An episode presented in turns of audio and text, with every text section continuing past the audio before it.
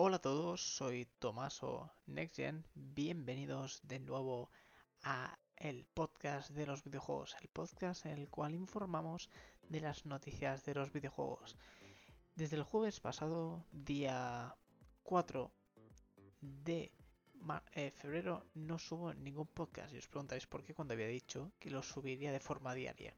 Y es porque realmente me he dado cuenta que es muy imposible subir un podcast diario de videojuegos. ¿Por qué? Porque no salen las noticias necesarias como para rellenar un podcast entero durante más de 20 minutos. Es imposible.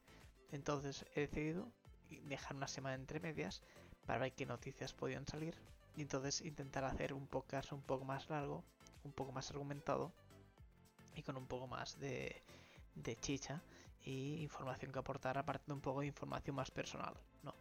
Entonces he decidido que voy a hacer varias secciones, una para cada una de las mayores empresas, Nintendo, Microsoft y Sony, y otra parte que será un poco general, ¿de acuerdo? Vamos a empezar por esta general y esto es lo que iremos haciendo por el podcast. Dicho esto, bienvenidos. Empezando por la parte general, tenemos para empezar una noticia que ha salido durante el día de hoy que tiene que ver con la franquicia de Kingdom Hearts, ¿de acuerdo? Se ha dicho que Epic Games lo traerá de forma exclusiva a la plataforma de PC después de mucho tiempo de exclusividad, primero en Sony y luego en consolas, ya que salió en Xbox, ¿no? Entonces, el día 30 de marzo del día 2021 saldrá Kingdom Hearts 1.5, 2.5, 2.8, el 3 y, si no me equivoco, este que es de baile, que ahora mismo no me acuerdo cómo se llama, Melody of Memory, ¿de acuerdo? Para Epic Games Store. No estará en Steam, no estará en ninguna otra plataforma de momento de PC, ¿de acuerdo? Solo estará en Epic Games Store, es el único sitio donde se podrá comprar. Si queréis que salga en Steam o lo queréis en Steam, porque es vuestra plataforma habitual, os tendréis que esperar un tiempo hasta poderla llegar a adquirir de forma correcta. Dicho esto, vamos a pasar a la siguiente noticia que tiene que ver con CD Projekt Red. A principio de esta semana, aproximadamente el día 8 de febrero, se dijo que unos piratas informáticos habían conseguido hackear los servidores de CD Projekt, ¿de acuerdo? Y lo que querían era que les pagaran o iban a filtrar toda la información de los juegos más importantes que tiene ahora. Es decir, filtrar su código fuente, mecánicas, cómo están hechos, todo lo que tiene que ver con ellos. Entre ellos Gwen, el juego de cartas de Witcher, The Witcher 3 y todos los demás de Witcher. Y sobre todo el nuevo juego Cyberpunk 2077, que si ya no había tenido bastantes problemas, estaba causando problemas a CD Projekt Red, ahora tendrá más problemas con la entrada de estos hackers.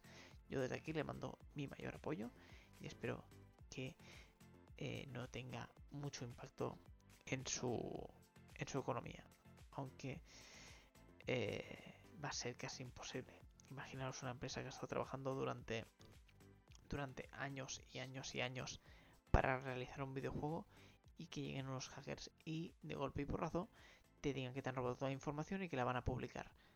En este caso, el primer día, como no les hicieron caso, publicaron el código fuente de Gwen, que es el juego de cartas, y ahora, el día de hoy, día 11 de febrero, han vendido en la dark web, se dice que han vendido en la deep web, el código fuente de Cyberpunk 2077 y de Witcher 3, que hasta ahora había estado inédito y había pasado mucho tiempo y en muchas plataformas. Por suerte, el juego de Witcher ya habrán ganado todo el dinero que tienen que ganar con él, seguramente, aunque ahora está vendiendo muchísimo en Nintendo Switch, está consiguiendo muchas ventas con las ofertas que tiene ahora mismo en Xbox, en PlayStation y en PC, y era un juego que aún se le puede sacar mucho rendimiento, pero aún así, que desvelen todo el trabajo que tú has realizado durante muchos años de esta forma tan gratuita y porque sí, solo porque el juego Cyberpunk 2077 te ha salido mal, es un poco injusto para mi gusto. La siguiente noticia tiene que ver con Sonic y con Sega. Más que nada no tiene que ver con un juego nuevo, sino que han presentado el primer teaser de la segunda película de Sonic, el cual, si no habéis visto la primera, os recomiendo que la veáis. Es una película para toda familia, bastante entretenida y desde luego está muy bien hecha y a mí me gustó mucho. Y sobre todo la actuación de Jim Carrey como actor, bueno, como enemigo, digamos, de Sonic, es fantástica. Como Doctor Eggman.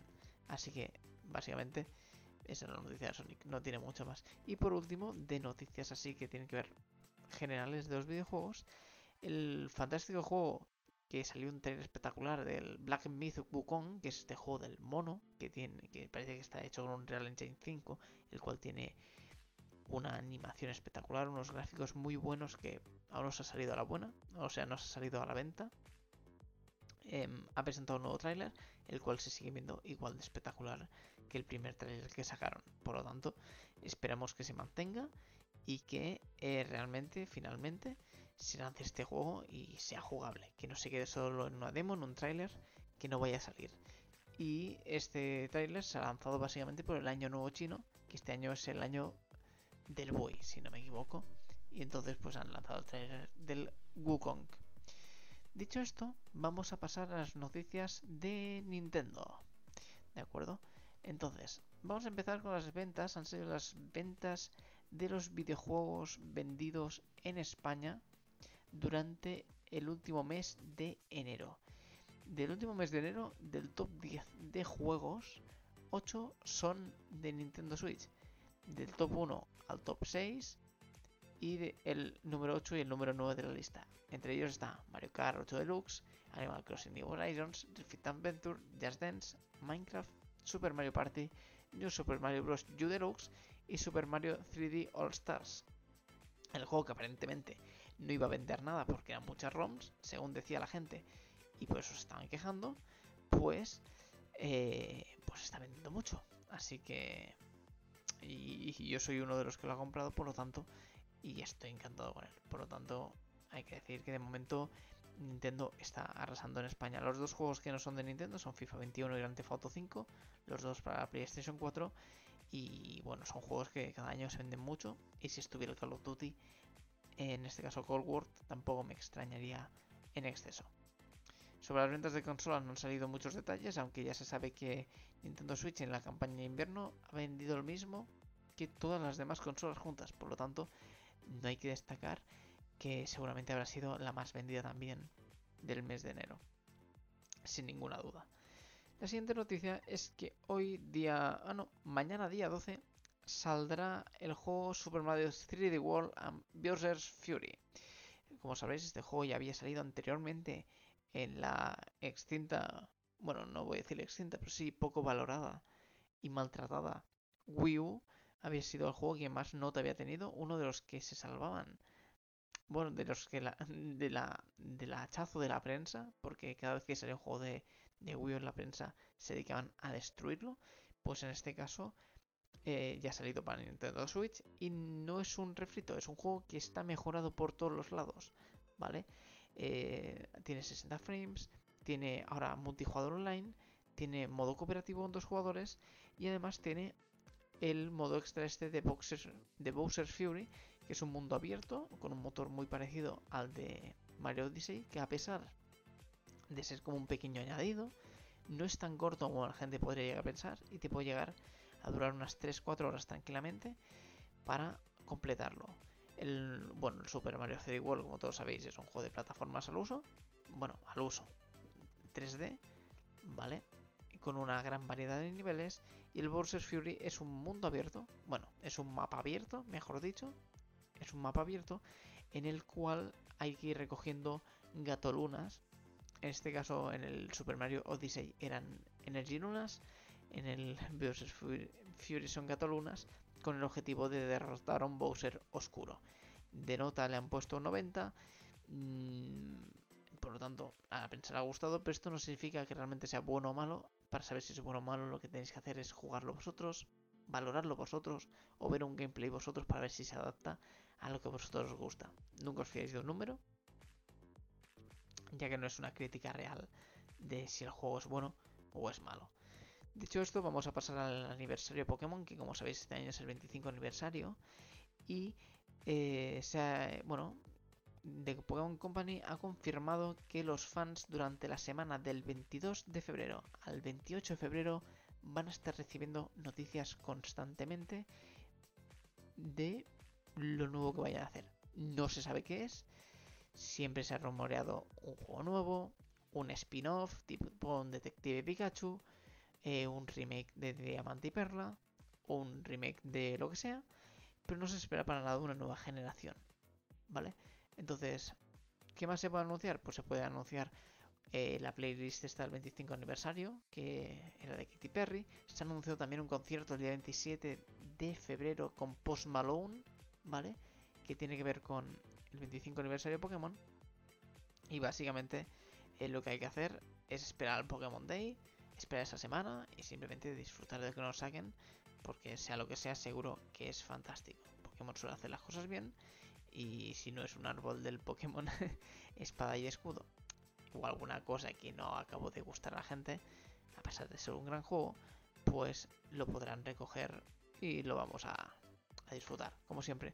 ¿Qué más? Pasamos de aniversario a aniversario. En este caso ahora pasamos al aniversario de Zelda, que como sabréis es unos días antes del de Pokémon, y creo que si no me equivoco es el 25 de febrero, y en vez de ser el 25 aniversario como Pokémon, es el 35 aniversario. ¿Y qué se rumorea para este aniversario? Bueno, es una noticia. En este caso, Nintendo ha vuelto a registrar la marca de Legend of Zelda Phantom Hourglass. Esto no significa que se vaya a volver a sacar este juego, que hay un remake, pero simplemente destacar que igual, simplemente por no perder la marca, lo han vuelto a registrar y puede ser, bueno, por poder ser, pueden sacar cualquier cosa, una recopilación como hicieron con Mario, una Game Watch mini como hicieron con Mario, no sé, el Zelda Breath of the Wild 2, puede ser, cualquier cosa, pueden sacar cualquier cosa, y también tendremos que esperar al aniversario de Zelda para ver qué nos saca Nintendo. En este caso es un poco más misterioso todo, pero bueno, se espera un poco una trilogía, y bueno, el hecho de destacar que se haya registrado Phantom Hourglass, y hace unos meses también se registró Wind Waker, pues también hace pensar a la gente que pueda haber un recopilatorio de juegos tipo Super Mario 3D All Stars, ¿de acuerdo? Entonces, lo dejo aquí, y puede ser que pase cualquier cosa. Por lo tanto, esto son las noticias de Nintendo. ¿Qué más noticias tenemos? Pues tenemos noticias de PlayStation. En este caso hay unas cuantas más, pero bueno, vamos a irlas nombrando poco a poco. Vale, la primera es que hoy mismo, día 11 de febrero, se ha anunciado que el día 11 de junio se va a lanzar el primer gran exclusivo para mí del 2021 para Sony PlayStation, ¿no? Que es Ratchet & Clank con diferentes versiones. Es uno de los juegos más esperados de Play 5, ya que para mí era el gran bastión de batalla de todos los trailers que iba sacando, ya que además era el que estaba más avanzado. Entonces, van a salir diferentes versiones, una edición estándar y una edición digital deluxe. De momento no hay ninguna edición coleccionista, ni nada por el estilo, pero suele ser habitual que en los juegos de PlayStation salga una edición coleccionista, sobre todo para sus juegos exclusivos más grandes. Y en este caso, Ratchet & Clank Rift Apart, que es uno de los juegos que en principio saca todo el potencial al SSD teóricamente mágico de Sony, que de mágico ya hemos visto finalmente que no había tanta diferencia con el de las demás consolas, pues...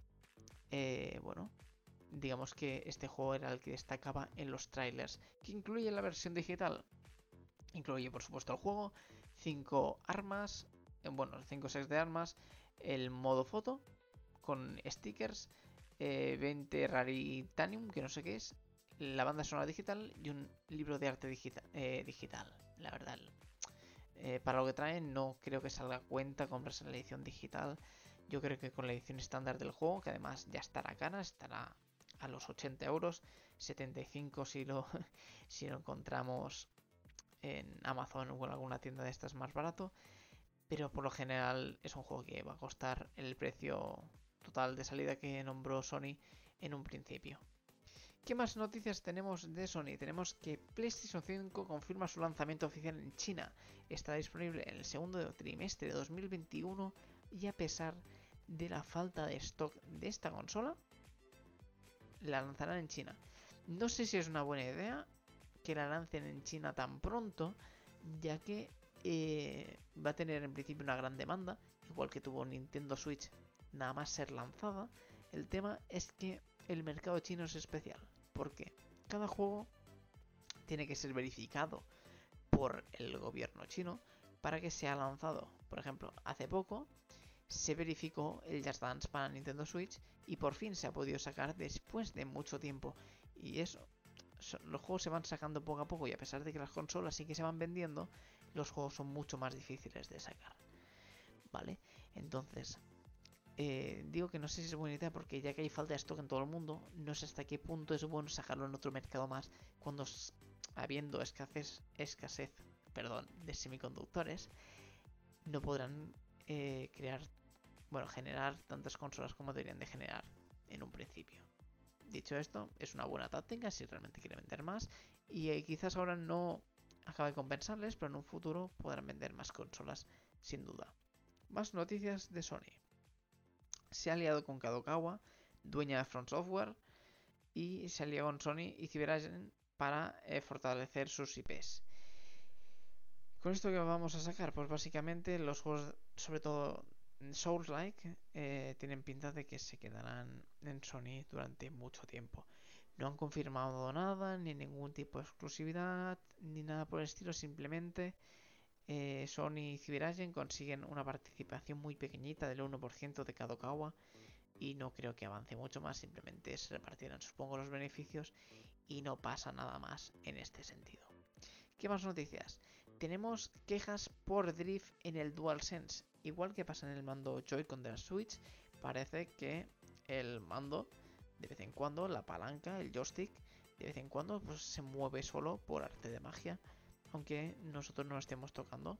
Entonces es un problema que tienen los mandos de la Switch desde su lanzamiento, y parece que tanto la Play 4 en el final de su vida como la Play 5 en el principio de la suya está teniendo problemas, sobre todo en la palanca izquierda. Entonces es una cosa que hay que valorar y hay que tener en cuenta. ¿Qué recomiendo yo? Simplemente cuidar el mando. Cuidar en general todas las consolas que tengáis, juegos, mandos, todo hay que cuidarlo, como todo, y si podéis limpiarlo. Limpiar sobre todo la parte de abajo del joystick, ya que sobre todo acumulándose polvo ahí es lo que puede hacer que se cree este drift, ¿vale? Entonces, una posible solución, soplar. Soplar está bien, pero si lo vamos limpiando cada día, bueno, cada día no, pero igual cada semana, pues es una forma de quizás poder evitar este drift con el mando de la Play 5, en este caso en el DualSense. ¿Qué más? Tenemos que Pedro Pascal y Bella Ramsey, igual que antes he dicho una noticia de Sonic, la película Sonic, en este caso estos dos actores realizarán el papel de Joel y Ellie en la nueva serie de The Last of Us de HBO. Aparentemente son buenas elecciones, son buenos actores, si tiene un buen guión, seguramente saldrá una serie muy muy buena de HBO de The Last of Us, no tengo ninguna duda. Y dicho esto, las noticias de Sony se han acabado, de aquí no tengo mucho más que decir, así que vamos a pasar a las noticias de Xbox, de Microsoft, ¿vale? En este caso, primera noticia, Xbox Series X and Series S son las consolas más vendidas en el Reino Unido de enero. Está en el top 20 en juegos. Bueno, pues simplemente destacar que por primera vez en mucho tiempo han superado a Nintendo Switch en Reino Unido, y ha sido Xbox, que parece que ha tenido un gran stock en ese país. Así que felicidades y espero que sigan en el mismo ritmo que hasta ahora.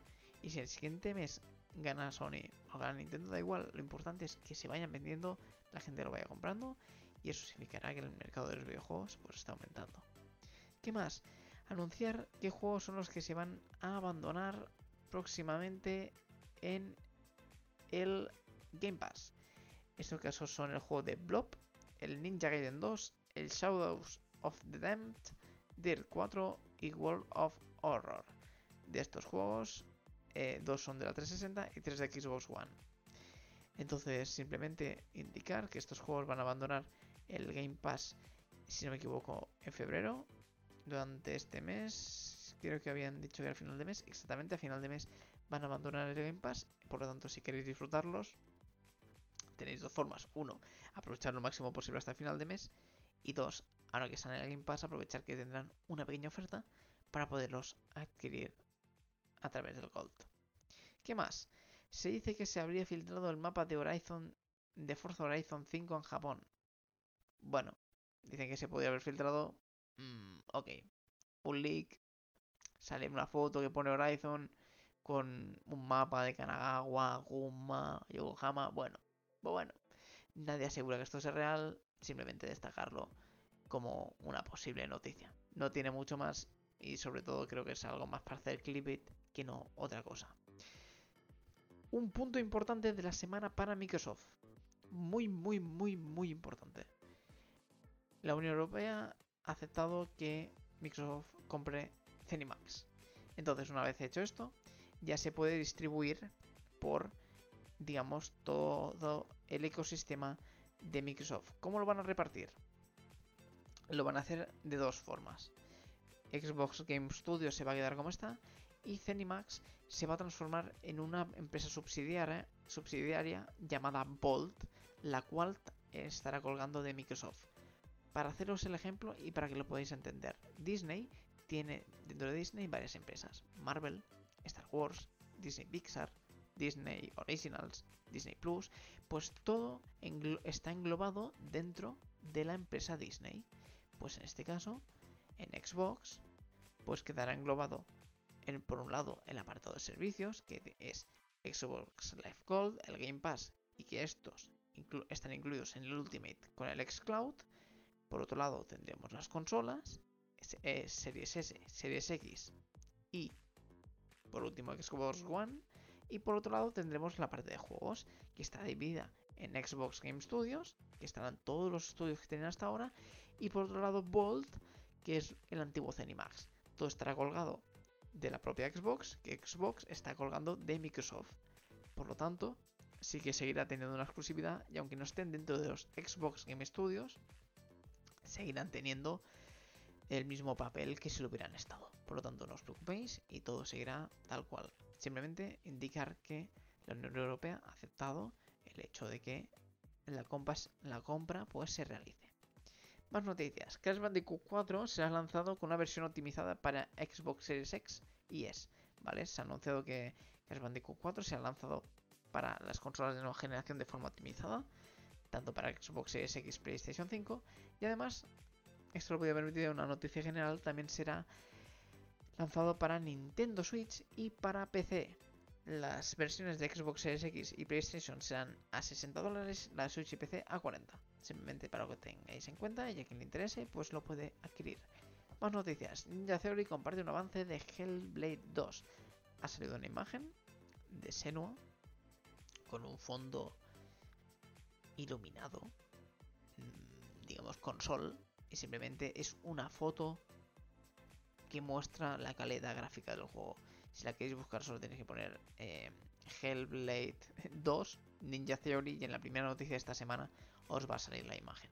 Es una imagen que a mi parecer es espectacular, aunque si realmente queréis ver el potencial del juego, os recomiendo ver el tráiler que salió en los Game Awards de 2019, que es lo suyo. Y por último, si no me equivoco, sí, por último indicar que por fin se ha lanzado el mando rojo de Xbox. Ya tenemos el mando negro, el mando blanco, el mando azul, el mando rojo, y ahora si todo va en su siguiente progresando, tocará el mando verde y el mando amarillo para completar todos los colores que tiene el mando de Xbox, los botones del mando de Xbox. Dicho esto, ya ha llegado al mando, y pocas noticias han habido más de videojuegos. Veis que realmente no me daba para grabarlo cada día, así que en una semana he durado más o menos unos 30 minutos, que quizás ni llegue, pues con menos pues sería completamente imposible. Dicho esto, espero que os haya gustado, seguramente lo iré subiendo mensualmente los jueves por la noche a viernes, y nos vemos en el siguiente podcast. Que os vaya muy bien la semana y hasta la próxima.